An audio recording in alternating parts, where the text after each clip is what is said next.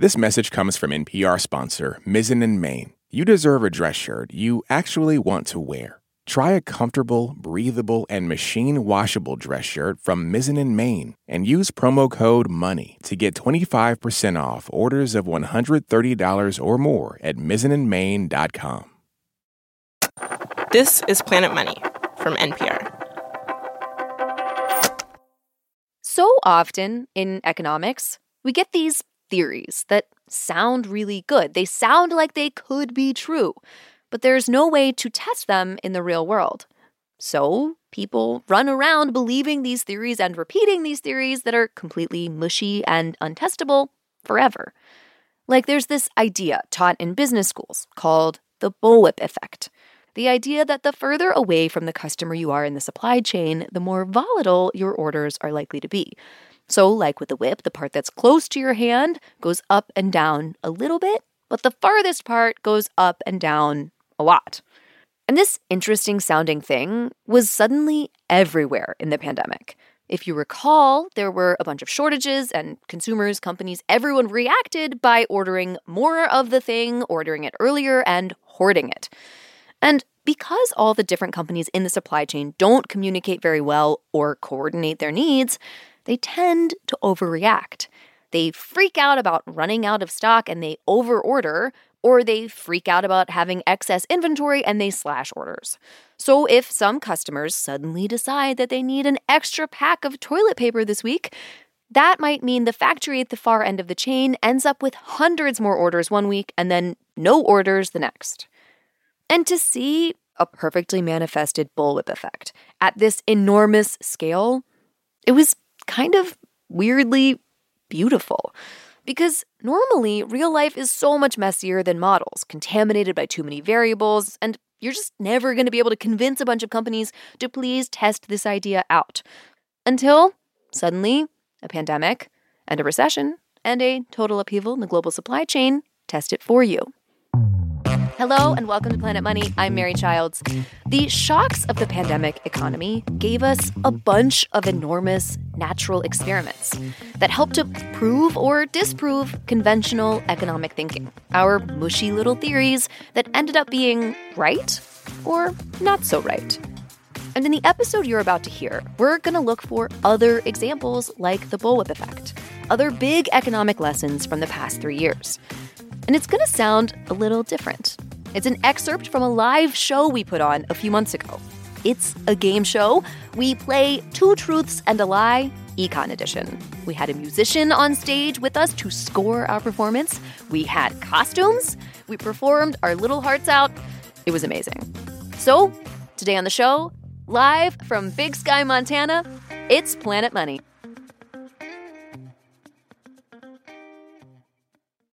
This message comes from NPR sponsor E-Trade from Morgan Stanley. Take control of your financial future with E-Trade. No matter what kind of investor you are, their tools and resources can help you be ready for what's next. Now when you open an account, you can get up to $1,000 with a qualifying deposit. Terms apply. Learn more at etrade.com/npr. Investing involves risks. Morgan Stanley Smith Barney LLC, member SIPC. E-Trade is a business of Morgan Stanley. Jasmine Morris here from the StoryCorps podcast. Our latest season is called My Way stories of people who found a rhythm all their own and marched to it throughout their lives. Consequences and other people's opinions be damned. You won't believe the courage and audacity in these stories. Hear them on the StoryCorps podcast from NPR. Welcome back. You're about to hear part of our live show. Just to set the scene a little bit, there's a big stage, an audience. Not to brag, but it is sold out. There are prizes. It's growlers full of local Montana beer. And we're gonna play a game. All right. Tonight, we are going to put your thinking to the test. We are going to play two truths and a lie. we will show you three statements Two of them are true, and one of them is not.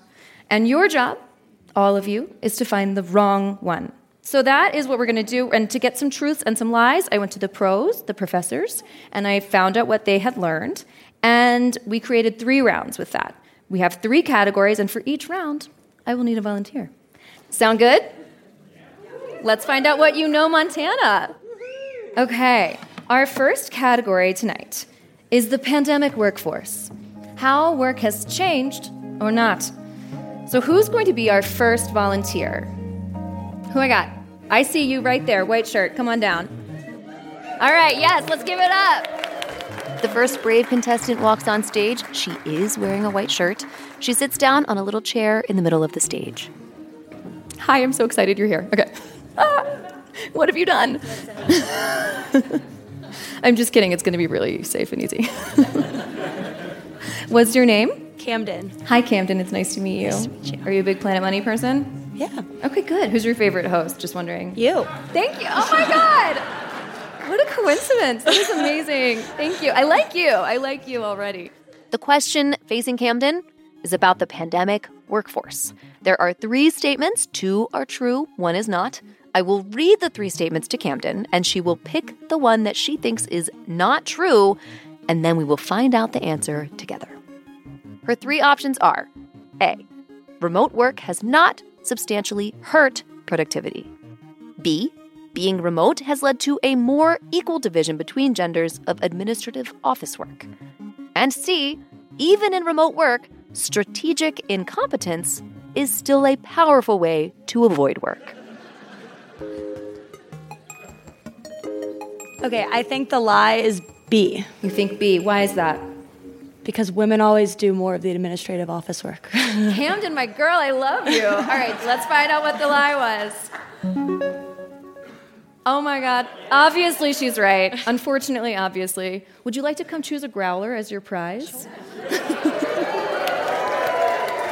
so proud. That was great. That was awesome. Yeah, take a glass, get into it. Not if you're driving. Not if you're driving. So, to arrive at our lie, we're going to start with a truth. One of the big obvious things from the pandemic was that we could suddenly all work from home.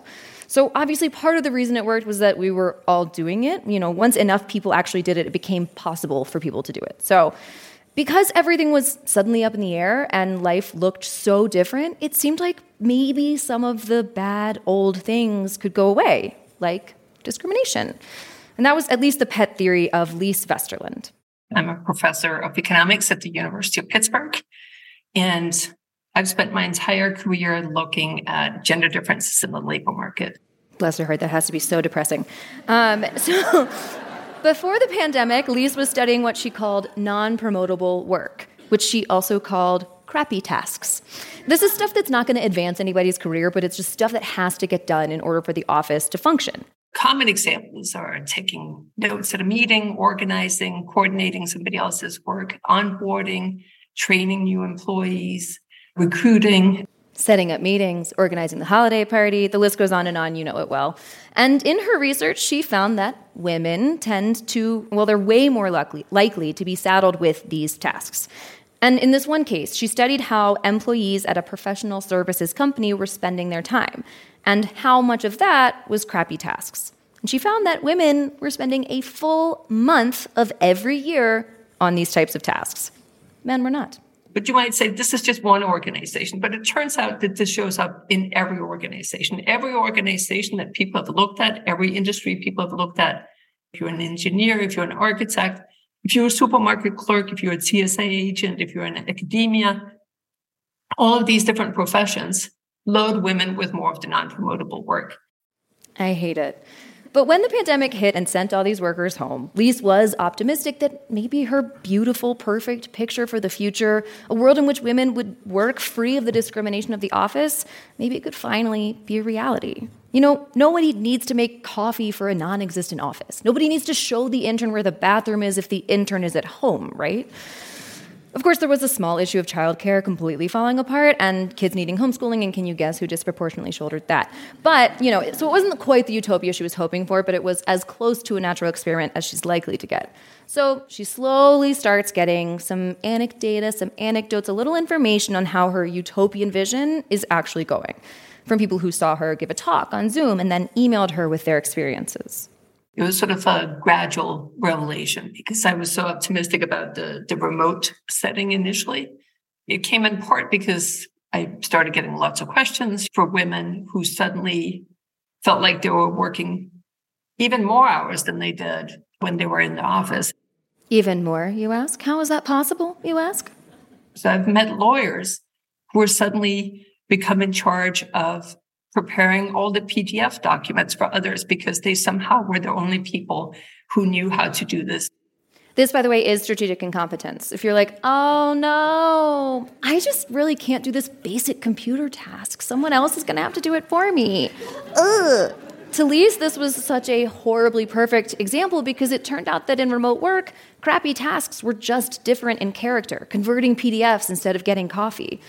And in fact, it's going to become much worse because I'm not going to see how busy you are. I'm not going to see all the other assignments that you have. These biases that we have subconsciously in the office place, we don't get the same reminders when we're working remotely of the mistakes that we're making. Without the visual cues, managers are just going to keep assigning more crappy tasks to women and then some. But Lise did have some good news.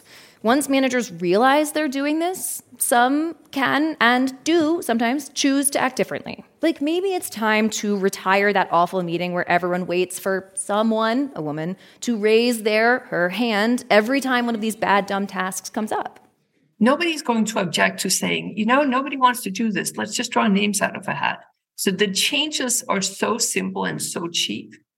And once we become aware of it, you're going to be embarrassed the next meeting that you go to and somebody says, Hey, Sue, why don't you do it? You did it so well last year.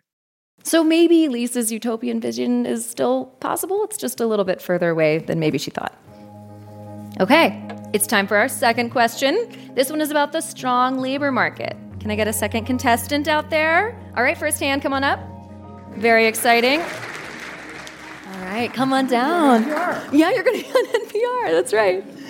I mean, mate, we're gonna try to cut it up. What if it? I don't know. I don't want to make any promises. so, okay, what's your name? Uh, my name's Alan. Hi, Alan. It's so nice to meet you. Did you come from far away or near? Uh, Helena, Helena. away. Okay, great, great. And are you a big econ guy? Yes. Yeah. What's your favorite economic lesson? Just to put you on the spot, I'm so Jeez. sorry. I mean, it's, it's got to be the classic supply and demand, right? Oh, that's a. Do you prefer supply or demand? Uh, more of a demand guy. Demand guy. I love that. Okay. I think I'm with you. I'm confused, but I think I'm with you. Okay. the second question is about the pandemic labor market. The three statements are A. Despite the strong labor market, workers have not gotten huge gains in protections, benefits, and real wages. B. The US is one of only a handful of countries in the entire world that does not have a federal policy for parental leave for workers. And C. Europe invented the model of direct employment and jobs programs to get people back into the workforce. Okay, Alan, you have 20 seconds to think. You can talk it through out loud, you can think it in. I'll be quiet, sorry. I'm going to go with C. You think C? Why? Uh, feels obvious. I wanted to go with, I know B's not right, but B's not right, yeah. Good for you, Alan. I'm wishy washy though. Now I'm feeling like it's A. You think it's A? Okay. I'm, I'm nervous. Um, are you, final answer? Phone a friend, weakest link, I don't know. Final answer A. Okay, final answer A. What do we got? Oh no! you were right the first time! but guess what? We're nice. You get a growler anyway. Who cares? Thank you. yeah. Good job. Thank you very much. yeah. Good, big round of applause for Alan. Thank you, Alan. Okay, so the lie is C. The lie was C. Europe did not invent direct employment and jobs programs. Have you ever heard the saying, never let a good crisis go to waste? This was something that Rahm Emanuel apparently really liked to say during the Great Recession of 2008. Crises tend to be when we do our big structural change, our big stuff. We like really get it together. crisis after crisis, we show that we are able to mobilize certainly the financial resources to put in place policies that we prioritize. This is Pavlina Tcherneva. She's an associate professor of economics at Bard College. She studies things like the Great Depression, different government responses, and job programs and guarantees. So, okay, we have just had a pandemic and a recession, right? So, what did we get? What did we do? In Europe, many countries decided that mass unemployment just was not tenable. Some governments there protected jobs in the private sector. Germany, Denmark, their unemployment rates never went higher than 5.5%. 5.5%. In the US, we did not do that. We went the route of layoffs. We allowed firms to lay off workers. And then we said, well, we'll give you a contract. You know, maybe you can hold them for a couple months. Those contracts she references, those came from the Paycheck Protection Act, which was kind of our version of the German way. Under that program, small businesses could apply for loans at private banks, loans that were forgivable if the companies kept employees on the payroll. A public nudge for private employers. The American way. Our unemployment rate reached 14.7%. And there are still other ways. Like Pavlina told me about this program in France, where for some areas that were struggling with long term unemployment, the government just created jobs. It started as a pilot, and during the pandemic, the government recognized that these 10 municipalities were so effective in reducing the cost of unemployment. They increased them to 50, which is almost all major regions in France. And so this is becoming a bit of a model for some discussions at the European level. So cute. I am so glad that's working for them, but that sounds really radical, right? Like basically socialist, out of the realm of anything that we would do here in rugged individual America. To me, this is the paradox because we invented this model. You know, like FDR was the one who said, okay, you're unemployed, come here. One jobs program that FDR established as part of the New Deal was the Civilian Conservation Corps, which employed 3 million people planting trees and building trails the Civilian Conservation Corps was so popular, was so popular. People believed that it was kind of their right for the public sector to provide employment where it was missing. And that was just one program. We also passed a ton of legislation. We put in an eight hour working day, a minimum wage, social security, ban child labor. I mean, it was such a tapestry of very, very transformative policies.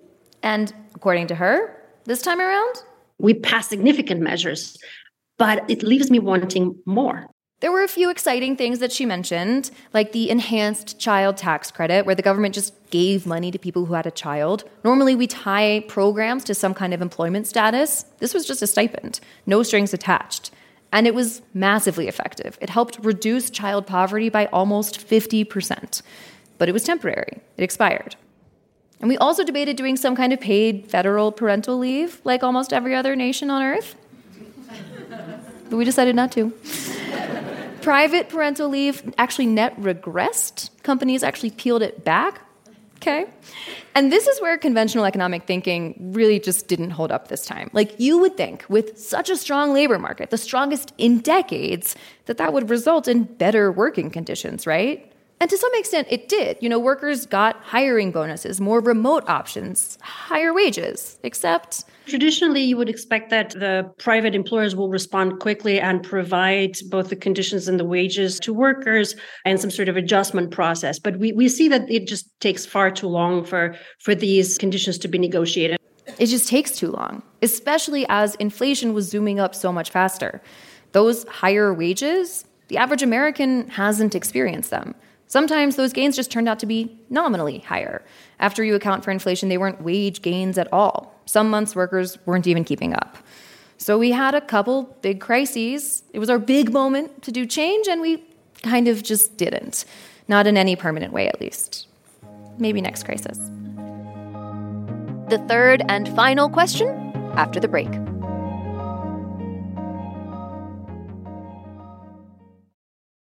This message comes from NPR sponsor Redfin. Redfin updates their listings every two minutes and gives personalized recommendations based on the homes that you like so you can find the home that's just right for you. You can favorite homes, share listings with others, and even schedule tours with a local Redfin agent all in the app. When you're ready to buy, an experienced local Redfin agent can guide you through the whole process, and they know how to help you win the right home at the right price. So download the Redfin app to get started today. Taylor Swift has dropped a new album. She is the biggest pop star in the world, and everything she does makes news. I gasped. I was like, oh my God, I've been there, and you can identify with it. For a breakdown of Taylor Swift and her new album, The Tortured Poets Department, listen to the Pop Culture Happy Hour podcast from NPR. There are lines the Federal Reserve just won't cross. But when the economy is in crisis, those lines get blurry. You know, I don't think we had ever seen a world in which we thought the Fed was going to sort of jump into the corporate bond market. And we certainly hadn't seen a world where they were prepared to lend to Main Street businesses. So it really underlines that during moments of crisis, we've seen them get pretty creative. A deep dive on Fed power. That's in our recent bonus episode. It's available now for Planet Money Plus listeners, whose support helps make this show possible. Okay, time for our last Truth and Lie segment. This one is about the economics profession and how it looks at the world, and whether that might warrant changing. So, my last volunteer contestant, who do I got? I got somebody really enthusiastic. You're pointing at, who are you pointing at? This guy right here, Mr. Hand? Okay, come on down. Yeah!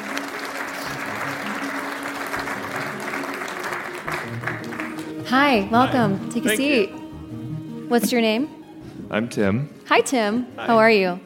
I'm great. You're good? Yeah. Are you having a good time? I'm having a great time. Are you guys having a great time? Yeah. Crowd work, I Little hype liked for it. you. Thank you. That felt really good. Okay, are you ready to pick the, the lie? Ready. Let's do it. The three options are A. Economics has long embraced what's called place based research, which is thinking about different communities. B. Economics doesn't really encourage field research, going out into communities and talking to people to collect data yourself. And C. It's been harder to collect or to conduct economic research on less populous communities. Okay, 20 seconds. I'm gonna go for C. You're going for C. Okay. Yeah. Tim has picked option C harder to get data on less populous communities. Okay, why is that? What's your thought process? It's a smaller sample size. Does that mean it's true though? Not necessarily, but I'm gonna go for it. Okay, let's go for it. Okay, let's try it. See, what do we got? Oh no. No. But you already know you're getting a growler, so it I doesn't was matter. getting nervous. Yeah. Enjoy. Share with your friends. Okay. So this last one comes from Gbenga Ajilore. He's an advisor in the Department of Agriculture focusing on rural development. And in that job, he's noticed kind of a big flaw in economics, like as a whole. As an economist, we've always loved natural experiments, but with states. And it's always talking about at the state level, and looking at state variation, but we don't go a level lower. Because macroeconomics focuses on macro, the, the aggregate, the big, big picture. And there are a few institutional or cultural reasons as to why economics doesn't really zoom into the granular. For one, it's just not what they've been doing. It's, you know, he's like, oh, well, I got the data. You know, census data. I run some models. I have my theory and then I publish it, right? That, you know, we don't actually need to go and talk to people. And so like the big joke is that, you know, I'm an economist. I don't talk to people. I technically had not heard that joke before, but it does make sense. Ooh. Plus, getting granular data can be really hard, especially if you're talking about less populous areas. Some of the data you want just don't exist at all, and by definition, there just aren't as many people living in the space doing things to generate data, like transactions. So there's just naturally less data to get. Bang has been working on this and thinking about it for years, but it just wasn't landing with people. In the pandemic, though, people started to understand because all these federal programs started cropping up. You remember, like remote schools, remote work, it's all great, it's gonna be fine. And people in some areas, it just didn't make any sense. They were like, we don't have internet really, still. And the economists were just like, oh, wait, maybe this country is far more vast and diverse than we thought. Huh. And Gbenga's argument is also getting easier because there's a growing ability to get better data. There's this really exciting team at Harvard that's been making this big splash with thrilling real time data, big time, um, excuse me, big data. It is also big time, though. People really care. Um, these data sets of credit cards and mortgage payments by zip code, and it gets very granular, which enables economists to zoom in closer, which for really the first time allows for what's called place based economic research and policy. Place based economics tries to think about what's happening to places and how to make them full of opportunity instead of focusing on people by demographic classes like socioeconomic bands or age or race, yada yada. And this is almost entirely new as a serious focus for economics. And it's got people kind of energized. Or some people. The rest are a work in progress. I think this is part of the process of learning lessons from the pandemic that I hope for. Yeah, fingers crossed. So that's what we've got for Two Truths and a Lie, Montana. Let's give it up for our three contestants. I'm so impressed. That was one segment of our big live show in Big Sky, Montana. Thank you so much to John Zirkle and all the fine folks at the Warren Miller and Performing Arts Center. Thank you for taking the chance and believing in us. We love you. To everyone else, we are available for hire for your next birthday party.